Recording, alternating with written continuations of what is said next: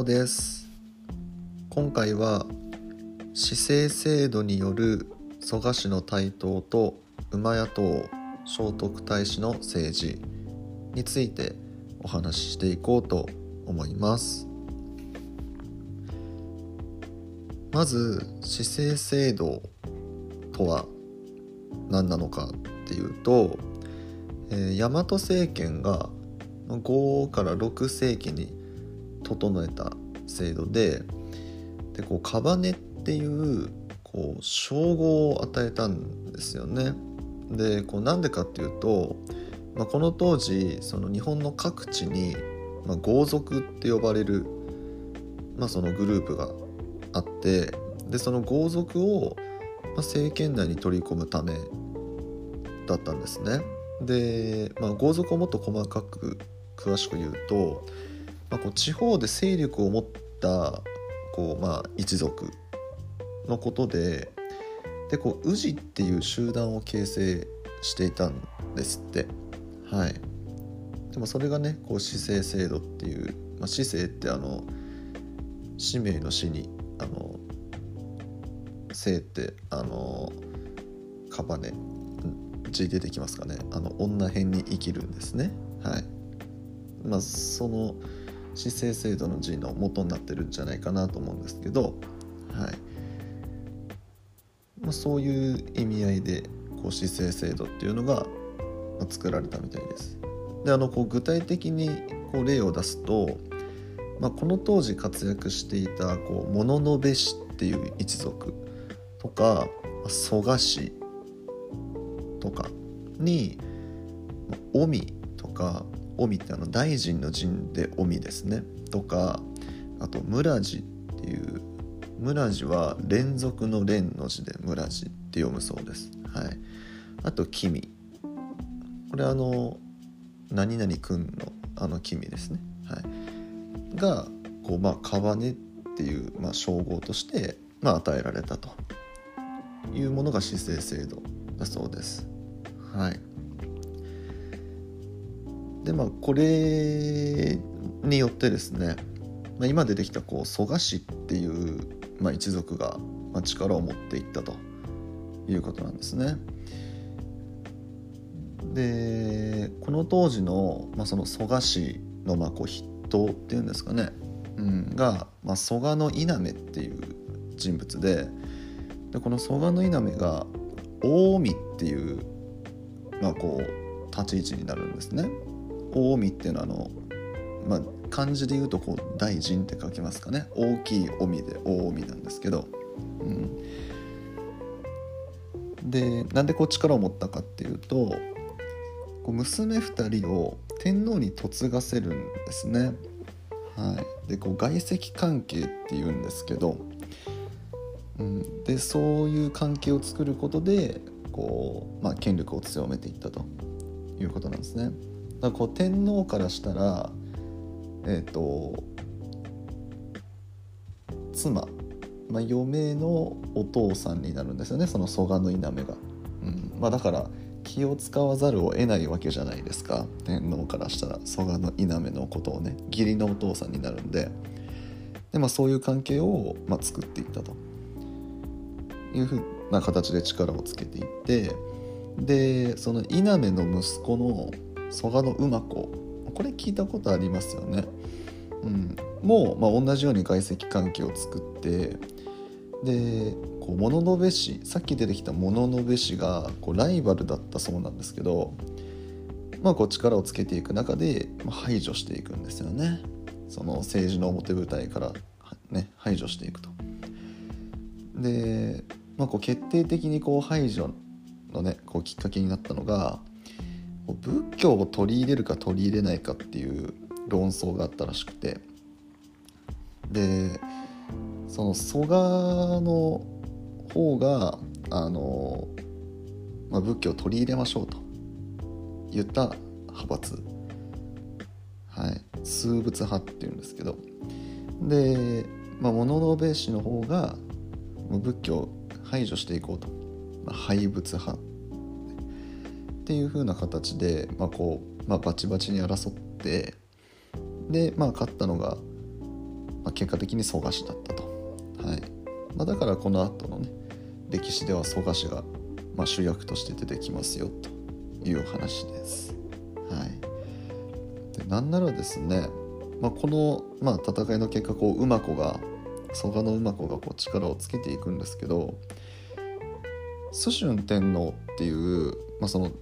自分の言うことをこう割と聞いてくれる天皇を自分で立てるんですけど最終的にこう殺害しちゃうんですよね。うん、自分で立てておきながら自分で殺害するっていう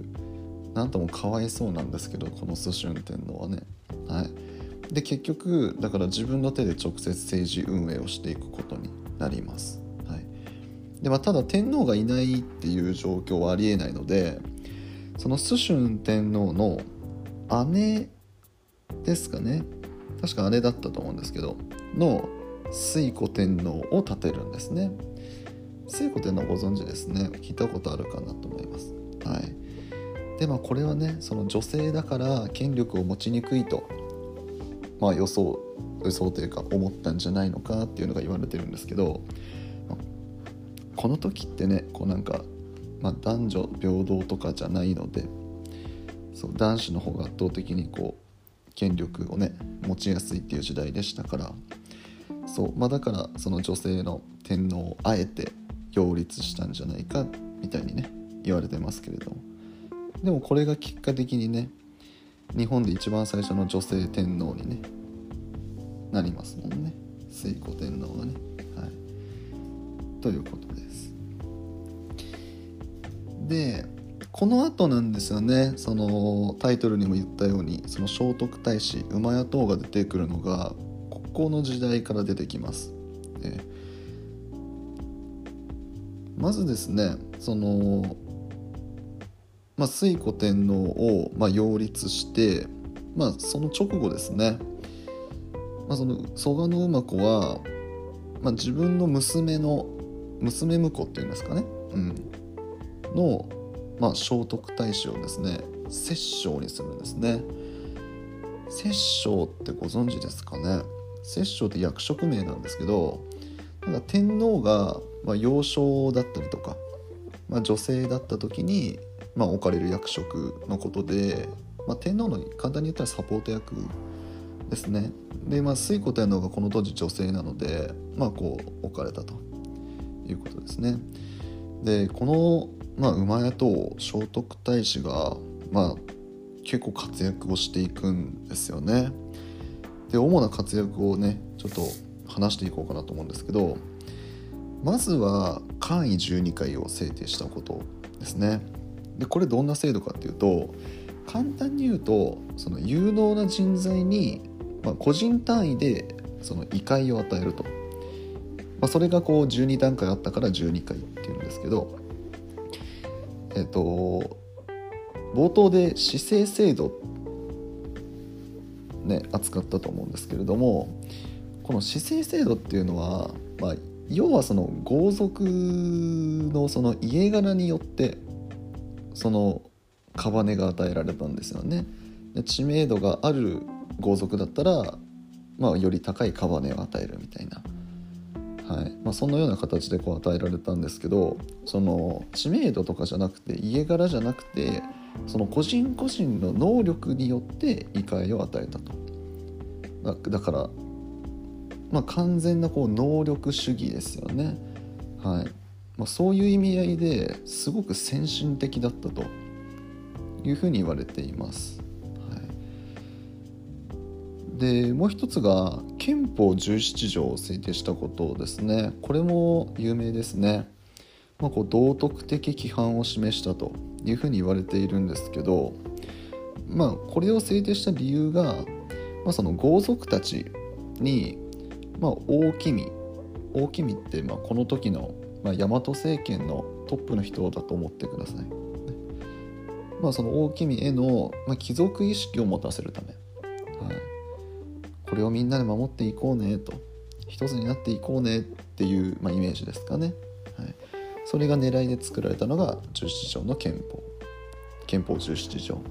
です、はい、でもう一つがですね遣隋使を派遣したことですね。これ有名なのが小野妹子ですよね。これ非常に有名かなと思います。でこのこの小野の妹子が遠征遠征というかその派遣された話非常に面白くって、まあ、行くんですよねその隋に。で隋に行ったらその皇帝にめちゃくちゃ怒られるらしいんですよ。でなんでかっていうとこれも有名な話ですけどこう手紙渡すんですよね。でその手紙に「非いずるところの天使から非没するところの天使へ、まあ、その手紙をお渡しします」みたいな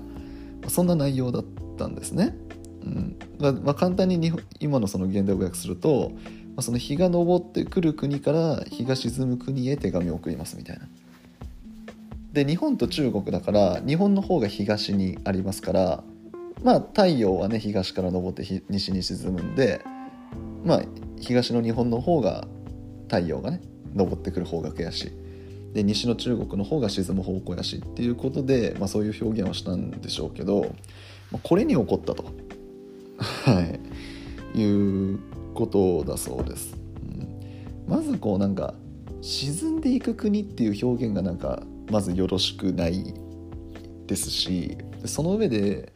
こう、まあ、天使って言ってるんですよね、まあ、日本の天使から中国の天使って言ってるんですけどそのまず日本のそのトップと中国の我々中国のトップは対等じゃないぞと。中国の方がその上ですよと、は いまあ、いうことのまあ主にそこでねこう怒って、はい、っていうことだったらしいんですけど、まあ、怒られることは想定内だったって言われてますね。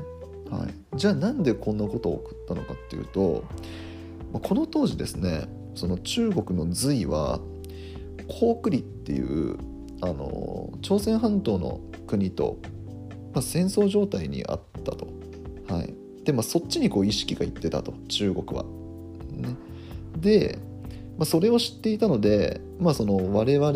大和政権をその敵に回したくはないだろうとここでそのいざこざを起こしたくはないだろうっていうのを踏んでちょっと強気に出たらしいんですね。我々は対等な関係でしょみたいな感じの手紙を送ったそうなんですよそこで。はい、で結果的にこれがねまあこううまくいくんですよね。はいまあ、あの明日とか明後日とかの放送で詳しくは説明しようかなと思うんですけどいやここ面白いなとなんかこうこの時代から外交的な駆け引きががっつり行われてるっていうのを知って非常に面白いなと思いました。っていうね、えーまあ、聖徳太子の、まあ、主な実績を3つ話しました。簡位12回17条の憲法、えっと、遣隋使の派遣はい、についてお話ししたんですけどこの他にもねたくさんあるんですがまあちょっと時間がだいぶうんあの はい進んでしまっているのでこの辺にしようかなと思うんですけれども最後にちょっとお話ししたいのが聖徳太子実はいなかったんじゃないか説っていうのがあるらしいんですね。うん、でどういうことかっていうと、まあ、その後の時代の人が作ったその何て言うんでしょうねスーパーすごい人みたいなその架空の人物なんじゃないかみたいないうふうな説らしくてなんでかっていうとその実績がすごすぎるっていうでこれあの簡易12階に関しては603年に作ってるんですねで次の憲法17条に関してはその次の年の604年に作ってるんですよ。でこんなその短いスパンでそのここまで先進的なそのね、まあ、制度を整えたりとかっていうのって普通はできないんじゃないかと今の人でもなんかなかなか一人でこれをするってできないことらしくって。うん。まあだからまあ、何人かのその実績をその聖徳太子っていうその架空の人物に一人にまとめてもうすごい人がいたんだよっていうのをなんかアピールするために作られた人物の像なんじゃないかっていうふうにも言われてるそうですね。うん。まあ、もしそうだったとしても、まあ、非常に興味深いお話だなというふうに感じました。はい、いかがだったでしょうか？今回内容が盛りだくさんでしたので ちょっとだけいつもより早口になってしまったかなと思うんですけれどもなるべく簡潔に分かりやすくお話したつもりです。はい、えー、次回はですね日本中国、えー、朝鮮半島三つどもえの東アジア情勢ということについてお話ししていこうと思います。このチャンネルでは現役高校教師が気軽に楽しく学校の勉強に触れてほしいという思いで、えー、おしゃべりをしておりますので、えー、次回の放送もぜひ聞きに来てください。もう16分を経過しているんですがごめんなさい。ここまで長くまであの遅くまで聞いていただいてありがとうございました。また次回の放送でお会いしましょう。バイバーイ。